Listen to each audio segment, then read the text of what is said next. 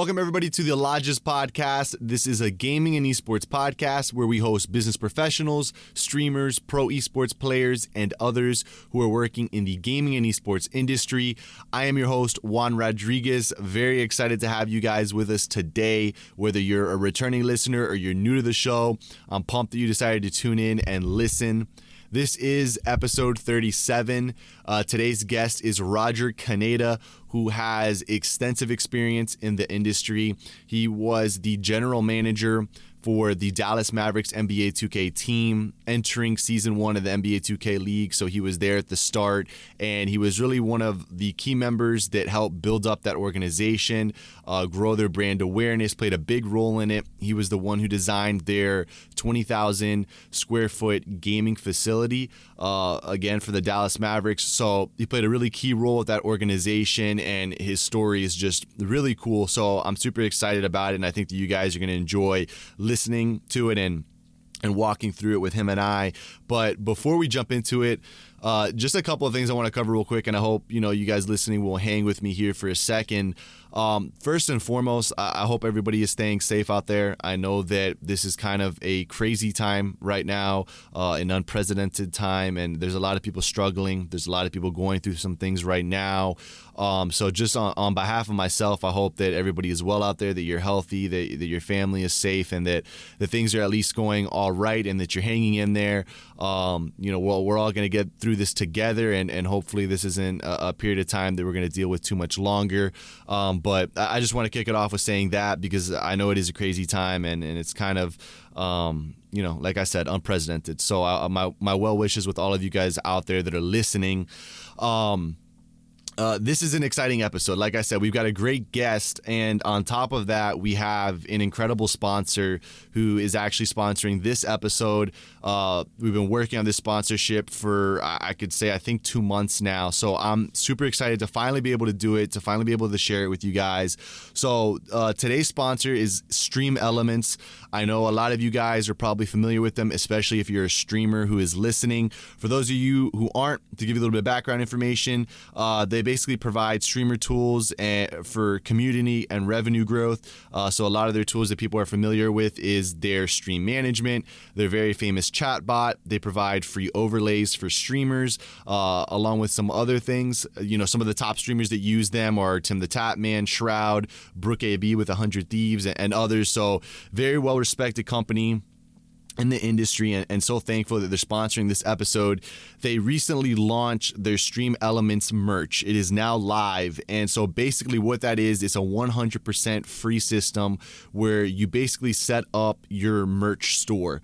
So you can create shirts, hoodies, mugs, mouse pads, stickers. They offer the highest profit margin in the market uh, for every item you sell. So you earn two times more items, uh, two times more per item than the leading competitor. Uh, so it's a very cool system. If you're a streamer, if you're a podcast host, if you have a small business, really all of you guys can use it. And it's a great way to create merchandise. Um, so with them, well, the, the, giveaway that we have attached with this is we are actually, uh, myself, the Lodgz podcast, we're giving away five Lodgz podcast tees. And so that's first off very exciting just to be able to give back to you guys as the listeners. It's double exciting because this is actually the first merchandise that we've had available for you guys as the listeners. So for you guys that have been hanging with me and rocking with me, I'm super pumped to be able to give you guys some merchandise. So if you're interested in the giveaway, again, five t shirts that we're going to give out for free, uh, go to my Twitter right now at lodgz um, and there the instructions are on there. It's super simple to enter um, and hopefully you guys can win yourself a lodgz t-shirt. Additionally to that we are going to actually have uh, myself the podcast we're going to have the lodgz podcast shop go live wednesday. So that's tomorrow at 1 p.m eastern time. And the same shirt that we're giving away for free and a hoodie will be on sale on the official Lodgz podcast shop. Uh, so again, I'm super excited about this because it's an opportunity for you guys as the listeners to rock some some Lodgz podcast swag, um, to let you guys rep it.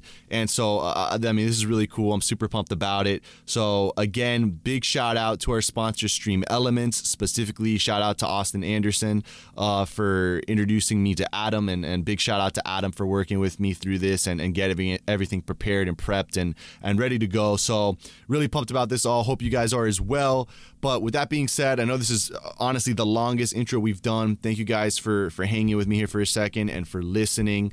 Um, so with all of that being said, we're gonna get into it again. This is episode 37 with Roger Caneda. He's got an incredible story. Um, we're to actually break this up into two episodes. So, right now, you are about to listen to part one of the Roger Caneda story. Part two will be dropping tomorrow. So, make sure you tune in for both episodes to hear his story. But with all of that being said, this is the Lodgz Podcast up next. Hope you guys enjoy it.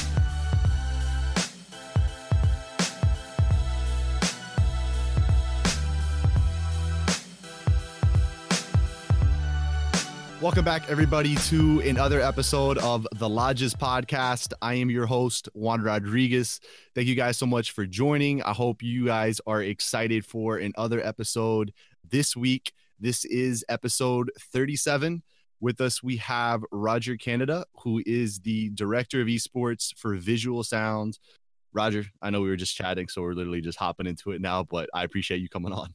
Thanks, man. I appreciate you having me. Yeah, definitely um I know like we were just talking about you've got a lot of kind of roles and experiences you've had with different teams and all that um that I want to hop into and, and things I want to learn that I think other people want to hear about as well. But to kind of set the scene and and set the stage, if you just want to go like four to five minutes and, and give us a little bit of background information about you, you know, where you're from, um, kind of a little bit about your career, just high overview, I think that'd be a good place to start. Yeah, definitely. No, my name is Roger Caneda. I'm 28 years old. Um, I've been involved in the esports industry on a professional side for about five to six years now. Um, I used to compete um, back in 2005 on a website that everyone is very well versed of called GameBattles.com. Started with a game called Greg Hastings Tournament Paintball. Um, so a lot, some people may know what I'm talking about. Is on the original Xbox. It was a really highly competitive game. Um, but then obviously play Call of Duty 2, and that was awesome experience getting to play against the Optic, Fear, Envy, and those guys on the ladders and stuff. So that was always exciting. And then 2007, I picked up Rainbow Six Vegas and ended up uh, we ended up dominating a couple ladders on there and competing for a while. So that's kind of where I got my competitive edge as a teenager. Uh, was back in those days, so that was always fun. And then, um, yeah, after after high school, I went to college, kind of like the normal person, and uh, after a few years, realized it wasn't for me and got into sales. Um, I did corporate sales over at Dish Network and then went into ZipRecruiter um, as well. At my time at ZipRecruiter, um, I was actually created a Twitter account and was following a lot of the esports scene as I always have through YouTube and stuff, and kind of realized the scene was blowing up and started networking, and that's kind of how my career kind of took place. And we could get into that in a second, but yeah, that's kind of it's kind of a little bit about me. But yeah, born and raised in Miami, Florida as well. Sorry, forgot about that. Yeah, born and raised in Miami, Florida. Uh, huge Dolphins fan, Heat fan, Marlins fan. Panthers not so much. They're in Broward. I don't know why they're considered, you know, anywhere near Miami. So, but, but yeah, man, uh, huge sports fan, and yeah, I'm excited. Uh, excited to dive into this esports journey. That is a very interesting one, as everyone knows if you're a part of this industry. Yeah, no, definitely, and and side note, I think we could also we could probably have a whole different podcast segment on talking about the Heat and other stuff like that. Um, because I think we have that commonality. I'm not like I had told you before. I'm not from Miami, but all my family, other than like you know my parents, my brothers are down there. So uncles, yep. aunts, cousins, all that are down there. So as a kid, spent a decent amount of time because we were in Gainesville. Um, yep. That's where I was raised. So we spent a decent amount of time going down there, and then now being in Tampa um when I moved down here, that was actually like part of the reason I want to come back to Florida, and I wanted to go a little bit more central so I could be able Yeah. to visit family. So And no one's no one wants to be an Orlando Magic fan. So exactly, yeah. but I, I got some love for for my guys over there in the 2K scene though. Um, Gabriel Coos, he came he came on the podcast. He's a really cool guy. Really enjoyed him. But um, but yeah, anyway, yeah, they got some good people over there, man. Orlando's a great city, regardless. So it's an awesome Yeah. city. yeah um but yeah let's let's hop into it with you because i know you got a lot of different things that you've been able to be a part of um and kind of a diverse experience in esports which is awesome and so if you want to i think you were telling me that kind of where your career i guess on the professional side we could say not on the player side Yeah. kind of kicked off correct me if i'm wrong is with the miami flamingos so if you just want to kind of dive into how you got involved with them who the flamingos were Yeah. i guess for context that'd be a great place. Sure. It, it was actually a little before Flamingos. It was actually called Okay. Soul Esports. So we dived into I dived into Halo.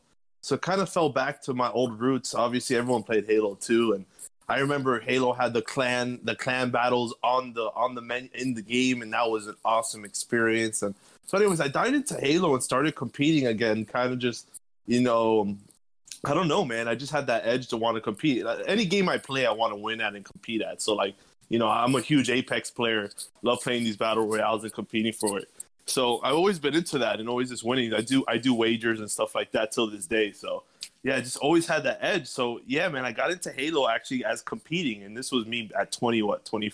I'm 28 now. I was 24, 23. Okay. Um, and started competing again, and obviously I couldn't keep up, but I started fi- finding these players that were really good and scouted, and ended up meeting this guy who was a professional coach. His name's Brian and we ended up scouting these players that ended up qualifying for uh, Halo Regional Championships in California at the studios in Burbank. Okay. Um, and we started the brand Soul Esports. Um, and we actually had one who's a media director now at uh at uh, E United. Uh, God, I'm blanking on his name, but anyways, he's over there. But he was one of our designers and creative guys too.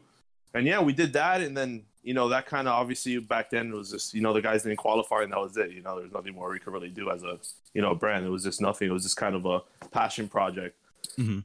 and that led me to uh, a company um, that we ended up doing a couple like uh, sponsoring a couple like uh, Smash tournaments and and stuff like that. And that led me to um, kind of just growing a little bit in that scene and working with some players there. And then um, Miami Flamingos came about. Met this guy Luca. I'm Argent, so my family's Argentinian. Um, so I met. So I'm not sure how we connected. I can't really remember how that connection happened. I think he found me on Twitter or something. Um, because I was at that point I was kind of growing on Twitter a little bit. Um, and I was pretty. I was very active as you know, just speaking. I was. I'm very vocal and always speak my mind. So you know, you used to get a lot of that on my Twitter. That's kind of how I grew on there.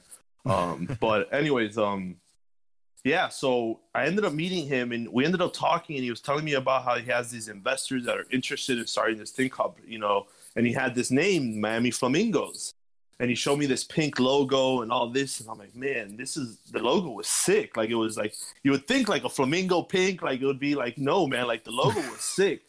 Like it really was. If people remember it, you know, that are listening to this, a lot could attest that you know it was a it was a really cool logo.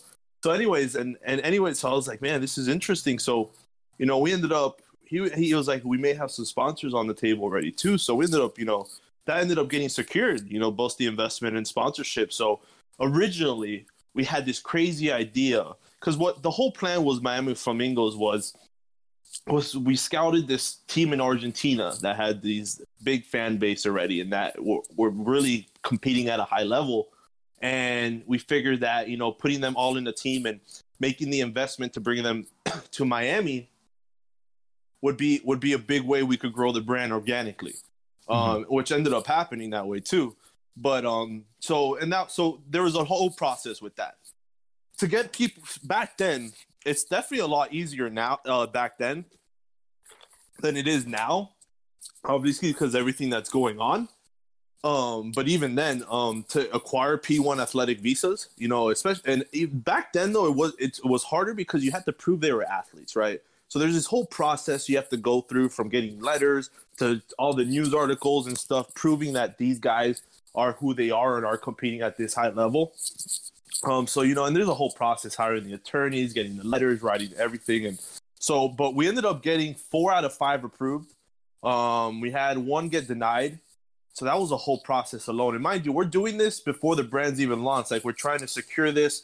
Um, we have a gaming house. Surprising enough, one of the investors had this mansion in Doral, Florida. If people know Miami, Doral's one of the like suburbs of Miami. Um, and we ended up he ended up having like this mansion out there, man, like this big six bedroom house. Mhm. Um, and he was gonna give it to us to live and do content and do all that stuff in it, and that was the plan. So you know, we just had to acquire the visas at this point. We had the team, we had the players that all agreed to play with each other. You know, everything was good to go. Um, Yeah. We secured the sponsorship dollars as well already, which was awesome to do before anything was like really done. You know what I mean? So that was Right, that was right. and and credit to Lucas on that man. He was a that relationship he had over there really really helped to get that done and really kickstart this whole thing and experience that everyone did. Um, so, but anyways, um, and yeah, so that's how that started. So we ended up having to fumble, get you know the whole visa process. The guy had to play from his country for a while, so we had four guys in the house, the coach, and then um, I ended up moving in about a month later and living with them myself. And then obviously we started expanding to different games like Super Smash Bros. Um, and I believe we got into one more. I just can't remember. But anyways, man, these Argentinian kids were just so passionate, man. So you know, one of the things that I did and I made, I made, I made sure to really do, and I think was really important, and everyone's doing now, is I made sure to sh- give the fans every single piece of what was going on of that daily life, from you know Snapchat, Snapchat to Instagram stories. I was posting about twelve to fifteen stories a day from the experience, from the guys waking up to us cooking to us going to the supermarket. I was posting all these videos on Twitter and that mm-hmm. because I because one the fans wanted it, and then two I knew that if we kept doing that, it would just keep growing organically because the fans were so into these guys and how they were coming. Because these guys, because in Argentina, man, to to do what we did for these guys to fly to move to Miami, live in the house they lived in, to come from where they come from was unheard of. Like these guys were living a dream, and back then it was for that country. You know what I mean? No one in Argentina has done that before. It's for Counter Strike like that and and to that to that extent. So, anyways, these guys had so if people remember the MDL, which is the Mountain Dew, that's like the Premier League before getting to the Pro League. Um, so our goal from day one was we needed to get the guys in in the MDL. Um, so we have to start from open. Um, the guys went undefeated. They went. They didn't lose one game. So we ended up. Usually this never happens. We were one of the we were the first team to ever get directly promoted to Premier to the MDL from Open. Um, so that was awesome. We got and a lot of that had to do with the fan base. We we had so much support. We had more viewers on the Open streams than the MDL had on their streams. Wow. We were it was incredible.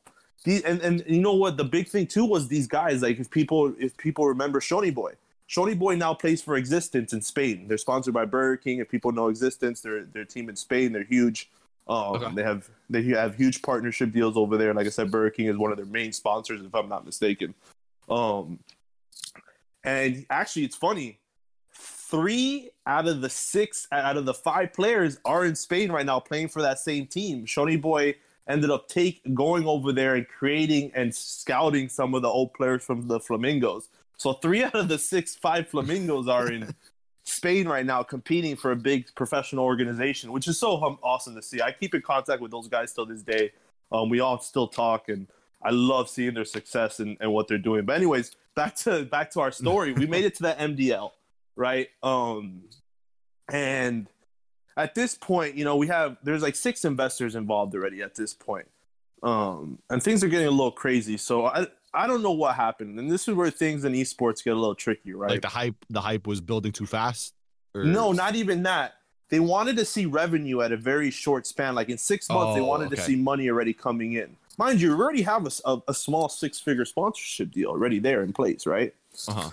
So that's already there. That's we're getting paid every month on that. So, Okay. but these, so I don't know if it was Luke, uh, if it was you know the guy who wanted to start this or whoever that that pitched them this dream that they'll see money coming in so fast. But that was not the case, especially back then. Um, and especially for us who only have a Counter Strike team in the open division. You know what I mean? Right. Or I mean, really, even for like grassroots teams now, it's Yeah. the revenue is not something that comes immediately like that. No, not at all. So so that was that was interesting, and we had to deal with this lady. I won't name her name, who was one of the investors, and she was this oh, whack case. She would show up and put pressure on the guys to do this and that and and all of this, and it was just a very uncomfortable environment for at the the last few months we were there. And then, um, anyways, the guys make MDL. Mhm. Um, they start competing at MDL. They have great games. They have bad games, right? Like anyone else. There were struggles. There was a lot of process. Um, but things were getting stressful internally. Um, so I remember one day things were getting really bad, and what, the coach comes outside and he's like, "Hey, man, what are we gonna do?" And at that point, I was like, "What is he?" He's like, "He's like, things are getting bad," and he's like, "I know you could take care of us. Like, get us out of here." so, mind you, the next And what was your role? Sorry to interrupt. What was your role at this point in time with, with At this point, I was the general manager. I was the okay. GM. Okay, got you, got you. So at this point, I was the GM. I came in as head of partnerships because oh, I, I completely forgot. We completely forgot Enigma Six. My, so I I became the GM of Enigma Six Group first. Okay, I was already a part of Miami Flamingos as partnerships, but I was but the reason I didn't take the full time role at Flamingos is because I just got offered to be the general manager of Enigma Six, which was a professional Call of Duty team. Um, Okay. Where they had General Jordan, who plays for the Chicago Huntsmen right now. He was the owner and also the professional player. okay, So we had a Gears of War, Halo team, Call of Duty, and um, when I went there, we scouted a Counter Strike team, um, a really good one. They made they made Pro League. We ended up Okay. selling them to uh, Rogue. Oh, okay, nice. Yeah, so that got sold to Rogue. Um, we negotiated a deal with Rick Fox over at Echo Fox for to Yep. trade one of our Gears of War player, Crushmo, um, for a spot in the CW H1Z1 TV live event. I don't know if you remember ever seeing that. It was on the CW. It was the first ever H1Z. It was the first ever battle royale on TV. Okay, no, I didn't. I didn't. Yeah, so that was on the CW. We had a, we had a team and we had a spot on there, and that was because we traded a player to Echo Fox. So that was Okay. that was interesting. Uh, Yeah. I can't believe I can't believe I completely forgot to talk about Enigma Six. And E Six actually was a big start of my career, to be honest. So I apologize about that. No, I no. completely forgot about Enigma Six, man. Great people over there too. Ownership, uh, general who also plays for the Chicago Huntsmen right now, man. Good for awesome to see him being successful over there. Um, but yeah, so we ended up doing that. Um, the CS:GO team started performing, and like I said, they made the pro league, and then you know, obviously, we the whole goal was just to sell them anyways. That was kind of the plan from day one. So that ended up working out in some ways.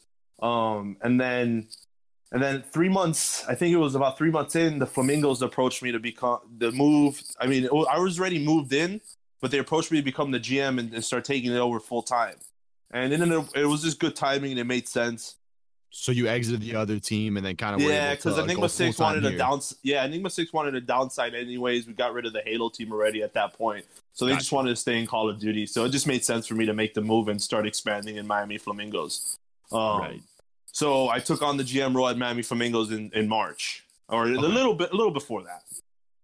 But anyway, so back to Flamingos now, which we got far ahead. Right, the guys made MDL. This is we're already in June, July hmm and um I remember the coach, like I said, came out and had that conversation with me that you know things are getting bad, and you know they we already re- their pay was reduced. Originally, they were getting paid two thousand dollars a month, um, and which is amazing, right? Can you imagine an open team? Which I and and I'll be honest, and I told the players this. I was this is why I think the players gave me respect is because I told them from the start that I thought their pay was ridiculous. Um, because when I got on board, I had a lot of I had a lot of a lot of input.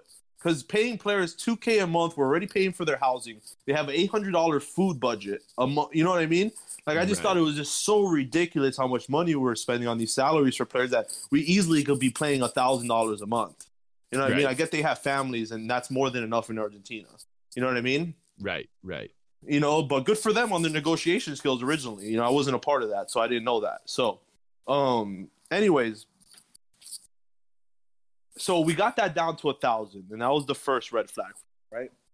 And I told them too, I was a part of that. I think that should have happened uh, way, way earlier than that. But anyways, you know, it happened. So their salary decrease that you guys Yeah, down. and I think that was like in month four. Month four, that was like their first red flag, and then like a month later, things just like I said, the lady and all that, things were just getting really bad, and, and the guys are just having it. And then I remember we had that conversation. The next day, that lady came and was super condescending to me, and was like, "Hey, here's your check." And mind you, I was waiting for this check was like two weeks late, and she's like, "This is gonna be the last check we're gonna be able to pay you. Um, you're more than welcome to stay here if you want and continue helping, but you know we can't pay you anymore." so at that point, I was just like, "What the hell is going on?" You know what I mean? And mind you, I was only making fifteen hundred dollars a month.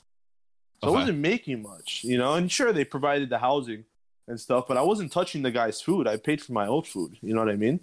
Right. And mind you, the guys would always offer me food. They always made more. They were always nice about that. You know, like I said, we became brothers, man. Those guys are brothers, and you know, we it was a good experience. But they always offered me food too, and they always cooked for me and and gave me the food that they cooked. So you know, it wasn't really a big deal regardless. And I tried always buying extra food too, which I did. But yeah, no, it was it was uh it was just weird, man. And then that happened, and I remember we were going to DreamHack uh, a week later. So you know, obviously I stayed because I wanted to go to DreamHack. It was already paid for. They were taking me there. You know what I mean? right. And exactly. I remember I had this meeting with Gale Force at DreamHack. Um, Gale Force was uh, I don't know if people know the history, but you know they had the number one Rocket League team in the world. They had one of the best North American Heroes of Storm teams with Michael Udall leading it, and um and they wanted to expand and do some more stuff. Mhm. And they were on a big rise. Like I said, the Rocket League team was one of the best teams. You know what I mean? They're they're winning every championship left and right. So Yeah. you know they're on a they're on a huge growth spread so they wanted to add some some extra juice to that so i remember you know it was like perfect timing from the coach coming to me and telling me that and the players were all on board and wanting to get out of there and then them taking away my check and telling they can't pay me anymore you know i was just like well at this point man you know it's, it's survival you know what i mean for not just me but for these players who you know don't know what might happen next month you know what i mean Right. so we went into survival mode. So yeah, we started reaching out to a whole bunch of teams. Gale Force was one of the ones that bit. Freddie Crespo, uh, who was the CEO, C- COO at the time, um, was going to DreamHack because his Rocket League team was competing and all that. So he was really interested in the team, and he had a whole team doing research on us and following us and watching us the last like two weeks before DreamHack and stuff. So he did a lot of scouting on the team and the fan base and stuff like that. So they were really interested, man. I was really impressed with how the way they approached us with all the analytics and how they think we could help them grow and how they had this plan. They had a whole plan around us joining them and all that too. So it was really cool, man. It was like a perfect like tee up. You know what I mean? Like fate. Right. Um, but we had to move to Phoenix, Arizona, and they had a t- they had a big team house out there, but it was in the middle of nowhere, Sun City, Arizona. It was like 45 minutes outside of Phoenix. Actually, to own a home there, you have to be 45 years or older. really? I've never heard that before. yeah, it's a it's a 45 year older community. Um, but but anyways, we rented it. The guy the the owner of Gale Force rented it, so it was one of those places. So that's where we went. It was a big Hmm. house, another six bedroom house, and all that. Great. So we had a whole bunch of space and all that. But yeah, well, we went. I went to DreamHack. We ended up having that talk, negotiated, um, and then yeah, pick that, figure that out. Um, and then it, it was one of the things. Now we had to figure out, okay, how can we get out of the contract from Flamingos? Not me, the players. Yeah, and at this point, just to, I just want to make sure I'm following right. So at this point, you guys had merged with them, but were you? I guess were you still two separate entities, or had you guys combined as as one team, or as you know teams under No, go, no, no, no, no, no. We were not in any combination with Flamingos at all at Okay. this point Gotcha, because it was a whole different ownership group over at Flamingos. It was an older group. I'm talking about, um, the I think the youngest owner was like 50 or something like that. Okay, okay. Very older, gray and white type of group. Um, and then you had Nancy, that lady, and it was oh, it was just a mess. But anyways, at this point, no, we were we were at this point. It sounds messed up, but we were we were trying to figure out how to get away from this organization Mhm. um, because the players didn't want to stay there anymore right. um, okay. Because they didn't know what was going to happen next month. You know, the, their salary gets lowered. They Right. take away my paycheck. Um, they said that they don't they don't know. Um, they might need to move move back into the house. This person might live here. Oh Things man, there's just falling apart. there was just so many. Th- I could keep going, and I'm not going to go. It was just way too much to these players, and these guys were just they're like they came to me and just like like I said, the coach, and then we all had a conversation together, and yeah, Right. we all agreed that hey, if we could get out, and I went to a lawyer, and the lawyer told me that Flamingos breached their contract by lowering the salary. Um, oh, there you go. and mind you, the last month, Flamingos created a new contract for them to sign, and the players weren't signing it. They were pushing it back. So they, so there was a little bit of like ownership was like, "Yo, what's going on? Why aren't they signing?" Um, Right. but it's because at this point we are trying to land a deal with another team because we we already got the green light that we could leave because the Right. contract was breached by lowering the salary. Uh, so that's what took you guys to Texas, and and all this is happening. Why you guys are still over in Texas? No, we're in Miami. Oh, you're still in Miami. Oh, so the team, the other team was still in Phoenix then. No, no, no. So whoa, we got a little lost now. No, no, no. We we're in Miami at this point. Oh, okay, okay, okay. Yeah, we're in Miami. I'm talking about back back in June, July. I'm going back Oh, okay, okay, okay. about Miami. Flamingos. How you know at this point, I guess I missed that part in the story. Actually, I'm bad at this, man. no, you're good. yeah, You're good, no. I, so I was going back into it that yeah, there was a there they breached their contract and that's how we were able to sign with Gale Force. That's why Okay, we are okay, able to move to Phoenix. okay, okay. Makes sense. I'm with you. Yeah. So I just I went back a little. I, I didn't mention that part. But yeah, no, that's that's how we were able to get out of the Flamingos was that the contracts were breached. So that's how we ended up in, in, in Phoenix, you know, agreed with Gale Force and got that signed and moved to Phoenix. Got you, got you. So then Phoenix, so Gale Force comes around and we're in MDL, we're competing. Um, life is great, computers, we're our sponsors Nvidia. Nvidia send us all these graphics card. Ballistix ends up coming on board. We land that deal. That was a great deal we ended up doing. They send us all the memory and all that stuff too. So we build we build all these great computers, all that stuff. Get the guys set up in Phoenix. Have the whiteboard. You know, it's all perfect. You know, it's perfect setup, man. Gale Force sets us up for for success. Right. Um, and the guys are competing, and they choke. Um, and then I believe we make it to playoffs, and um, we start competing, and we ended up going to Huntington Beach, California, because we ended up doing a deal with a company called uh, Ultimate Studios. I don't know if you know who Ultimate is. Mm-mm, I'm- I'm Esports. So Ult Esports is a sponsor of the Overwatch League as well. They do apparel. They also have like a forty thousand square foot facility down in Huntington Beach, California. They have a forty person LAN set up, five different stages, um, Okay. apparel studio, offices, all that stuff. Huge, great space in the back. They have a basketball court, a little ramp to do skateboarding. Huge, great, great fun place to do content and all that stuff. They Right. sponsor E United and a couple other teams and stuff like that too. Um, but anyways, we were, we ended up landing that deal and we were going to do the playoffs in Huntington Beach. And at this point, I was um I was trying to get the guys to move to California. Um, we agreed prior that we would only stay in Phoenix for a few months and try to find a new location because Phoenix, especially with the location we were, wasn't going to be it. Right, right. So we ended up thinking Huntington Beach would be the would be the prime location since we just got this new sponsorship with Ult and we could utilize their facility on the content side and really push that. Same with Rocket League and all that. You know what I mean? Um, Mhm. And Rocket League at this point was killing it. You know, they're winning every championship. Um, just in back in November, um, they just won the NBC 2v2 championship as well. That NBC ended up putting up this event out in Santa Ana, out at the esports arena. Um, and that was one of NBC's like first entrance into esports was that Rocket League event, the two v two championship, where they, Okay. ended up, they ended up winning that too, and that was really awesome. So, and then E League started, so Rocket League ended up getting into the E League over at TNT on Turner. Okay. I don't know if you ever followed that. I know. Yeah, I know Turner and them. Yeah, so the E League and the guys did that. So then at this point, same time that's going on, we have Counter Strike competing. Um, and my buddy over at the Mavs, his name's Anthony Morocco, who was one of my good friends at the time. Yeah. Um, he was the head GM over there. He was running. He launched the brand for a little bit. He start, got the social medias launched and all that. I was, you know, kind of helping him dive into the e- industry as he was getting into it as well, and just kind of giving him advice, you know, as, as he was trying to learn the space because he was new to it. Right. Um, and I remember him calling me, and I remember at this point I was really interested on trying to work for the NBA. And long story short, I don't want to go too much detail. Back, I guess, back in my back when I was with uh, Gale Force, I applied to be the the the GM of the NBA 2K League. Um, Okay. Which Over is Brendan. Do- yeah, which is Brendan Donohue's position.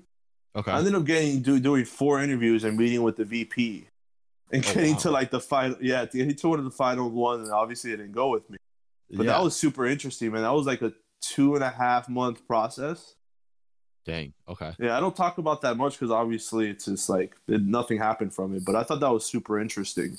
I mean, Um, that's still a. I mean, even though you didn't land it, I still think that's a big uh, personal experience. I would I would say not many was. people obviously can Yeah. say they made it that deep into into the interview rounds. Especially was, for, man. You know, GM especially how young I was too, man. Yeah, no, definitely. I was I was super like I was super shocked. Um, but I, like I said, man, one thing that I've done in this industry and I continue to do is I'm just passionate, man, and I love what Mhm. what what this does for for other players, and I just love seeing players succeed and grow and really just be successful, and especially a brand to be able to you know be a, a big asset to these players' success and being a part of that. So it's always been how why I do this, man. So it's I think that always portrays when I talk about this industry is you know how much it's genuinely how much I love it.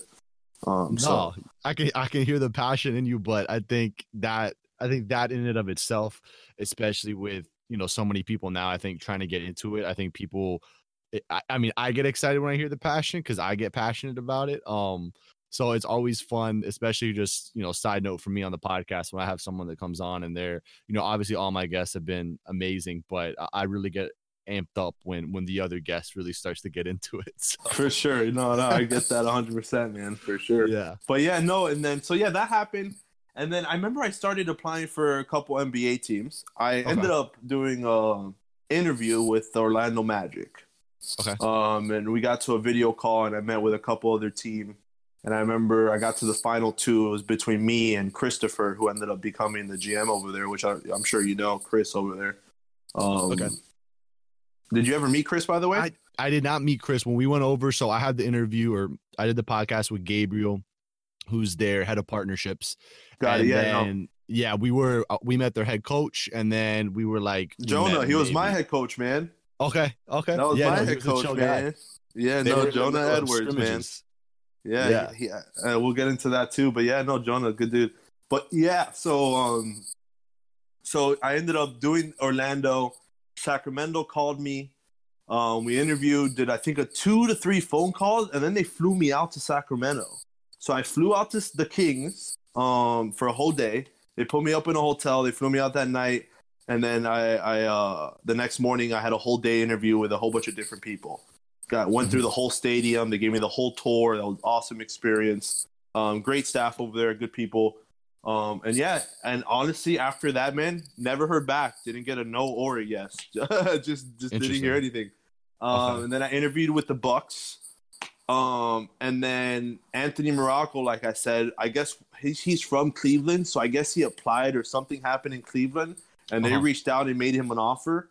So he was like, "Hey, I'll put your resume in front of the decision maker. You want me to do it?" I was like, "Of course, man. Like I've been obviously, you know, he's been, he knows that I've been interviewing, so um, I was like, "Of course." So um, yeah, Ronnie, the CFO, who was uh, who was uh, running the day to day over there for the gaming, called me the next day and um, was like, "Hey man, can you fly out to Dallas?" Like we had a good call, we had a good talk, and then was Yeah. like at the end of it, he was like, "Hey man, you want to fly out to Dallas?" Um, and meet and meet with us and stuff, and I was like, um, I was like, sure. He's like, can you do tomorrow? And I was like, okay, let's do it. And Yeah. at this point, it, I think this was like, um, right before the beginning of November, and I know the NBA 2K was just starting to ramp up at this point, so like everyone was under pressure to hire people. Um, So this is pre. Is this end of season one or is this before season one was about? this is before this is before the 2K league was even a season. Yeah, before okay. Okay. yeah, this is before the, the the league even launched. Right. Um, okay. So this is like late October, if not this, the first week of November, if I'm not mistaken. And Okay. at this point, too, I told Gale Force what I was doing. They're fully aware that I was going for NBA jobs and fully supported them too. Obviously, I would love to say that one of their employees went to work in the NBA too, so they were very supportive of that. So, um, but yeah, so that happened, and I flew out to Dallas. And at this point, funny story, I was like, it was such short notice. I was in Huntington Beach in California with my team as they were training for the playoffs, and I was trying to find them a house to move into. Um, so I had no clothes. So I don't know who I was talking to, but I remember I was like, I don't know what to do. And I remember he said, Why don't you just wear your jersey, my Gale Force jersey? And I was like, That's not a bad idea. So I could represent how sponsorships and how this works in the industry. And that's how I that's how I had in my head why I would do it. So I went in jeans, my Adidas, and my Gale Force jersey to my interview, walking into the Mavs office. checked in, met with Ronnie. He took me to a room and we chatted. Um, and we talked, man, and that and and sure enough, we hit it. I hit I one of the things I touched on, and he told me after obviously hired me. He's like, dude, one of the things that was big for me was how you talked about sponsorships on the jersey, and you showed me how they were there and all that stuff. So it was a huge thing for him because obviously at that point too in the NBA, they're about money. They're about how we're gonna Right. make money. Yeah, So that was a- you know, kick off. Yeah, so that was a great, I think, a great, uh, a great uh, pitch on my part to go in with that strategy because it definitely worked out, obviously. But yeah, that was one of my main things in talking about sponsorships and how they worked. And at this point, we had sponsorships all over us. You know what I mean? Nvidia, um, Ballistix, Twitch, and then um, I forgot who, who was what was the last one, but Yeah. um, yeah, we were we were we are doing all that. I showed them how we were promoting brands, how we built the social media, um, how I was living in the gaming house with my teams, and how we built, you know, how we grew together. I had my personal media account growing too, Right. impression wise and stuff too. So yeah, I remember the next day I'm at the casino with one of my buddies. Um, I'm back in I'm back in uh, I'm back in Phoenix at this point. I had to go to the gaming house Okay. and pack it up to get it ready Right. because the guys were permanently in California living in a hotel at this point, Counter Strike, and we're talking about Gale Force. right. um, right. And we were the lease of the Phoenix house was up, and we weren't renewing, so I had to pack that up. So I went back to Phoenix. So, anyways, I was at the casino and I got the call from Ronnie. He's like, I remember he told me like, "Hey, the next step is you're gonna meet Mark." Um, and that was like my next steps. So I was just waiting for whenever that was gonna happen. He said it's probably gonna be a video call, so be ready. So mind you, I'm looking at my phone every ten seconds, right? You know, Mark Cuban gonna call me. You're So itching I'm- for I'm- the call. yeah, I'm just like, um, and Ronnie calls me. He's like, "Hey man, listen, I ended up talking to Rock, uh, Mark for a few hours last night, and we just want to offer you to the job." Um, Wow. and made me the offer right then and there, and you know, gladly accepted it. Um, and that's how that started. He's like, "Hey, but we need you to start immediately." And he's like, "Next," uh, he said, "Next week, I need you to fly to New York." Um, to represent us at the NBA 2K League launch meeting because this is when they were going to start launching the league Right. Okay. where all the teams and managers were going to meet. He's like, I need you to fly to New York with me and do that. Can you do that? And I was like, of course. He's like, but it's before your start date. So, um, so I was like, yeah, no problem at all. Just book me the ticket. We're good. Yeah. So, because I told him I needed till the end of the month to get the to situate my my Counter Strike team and Gale Force as a whole, make sure they're good. I just didn't want to leave them, you know, in California. These guys trusted me as their father at this point. You know, they're, they're trusting Yeah. as I take them across the world, Miami, Phoenix, California. You know, Yeah. You These don't want to from a drop them or anything like that. they're from a foreign country. You know, they're already like culture shocked as it is. right. Um, so you know, I, I made an effort to make sure they were good. So, um, but yeah, so I accepted that, got transitioned that to happen, and yeah, went into the Mavs, and that that's like I said, this is a whole other story of its own. So I know Gale Force. That, ended up not working out. The guys ended up going back to. If we want to keep up with like what happened to the Counter Strike guys, real quick, they ended up going back to Argentina. Um, one of the players ended up starting his own esports organization. That's a very one of the most popular esports orgs in Argentina now, called Pounds Esports. His name's Gishoro. He was one of the most popular streamers on the team originally, um, Okay. and he obviously utilized that to his advantage as he went back to Argentina started streaming a lot more. And then about a few, I think a year later, is when he started his esports org. Um, and now they compete in almost every game, Fortnite, Rainbow Six, and all that at a very high level. Oh, they're also in F1 racing, which is really big over there in South America. okay. Yeah. Yeah. I don't know if you've been seeing that, which is I've really been- cool, by uh, the way. The iRacing stuff and all that. yeah, have you seen how the NASCAR's been doing that now? Not to get off topic, but you know, No, it's really it's cool how they've taken that advantage of that. No, and they got it like on Fox with like live television. I saw that what was it one point they peaked at 1.3 million on last Sunday's race, or they averaged like it was one of the other, but I know it like broke the esports record for them, which is crazy. And yeah, not to sidetrack, but it's it's insane how like I like simulated it is to where like they're in the rig. It, like all the NASCAR drivers literally talk like it's you know as close as you can get to actually And it's as know, accurate as it could be as you would in a real car. yeah yeah it's wild Really cool stuff. and I But- think they're continuing it now where it's They have no choice right now either. the races yeah yeah Yeah. I mean everything going on right now is crazy, which that's a whole other topic of its own. But um, but yeah. So back to so I started the Mavs, right? And uh, Hey everyone, thanks for listening. Please subscribe and leave us a five star rating if you've enjoyed this. You can find out more about Lodgz by searching on Instagram at Lodgz underscore financial, on Twitter at Lodgz, on eFuse at Lodgz, and on LinkedIn by searching for my name, Juan Rodriguez, J U A N. Following on socials is the best way to be kept up to date with podcast updates and information. Thanks, and you were just listening to the Lodgz Podcast.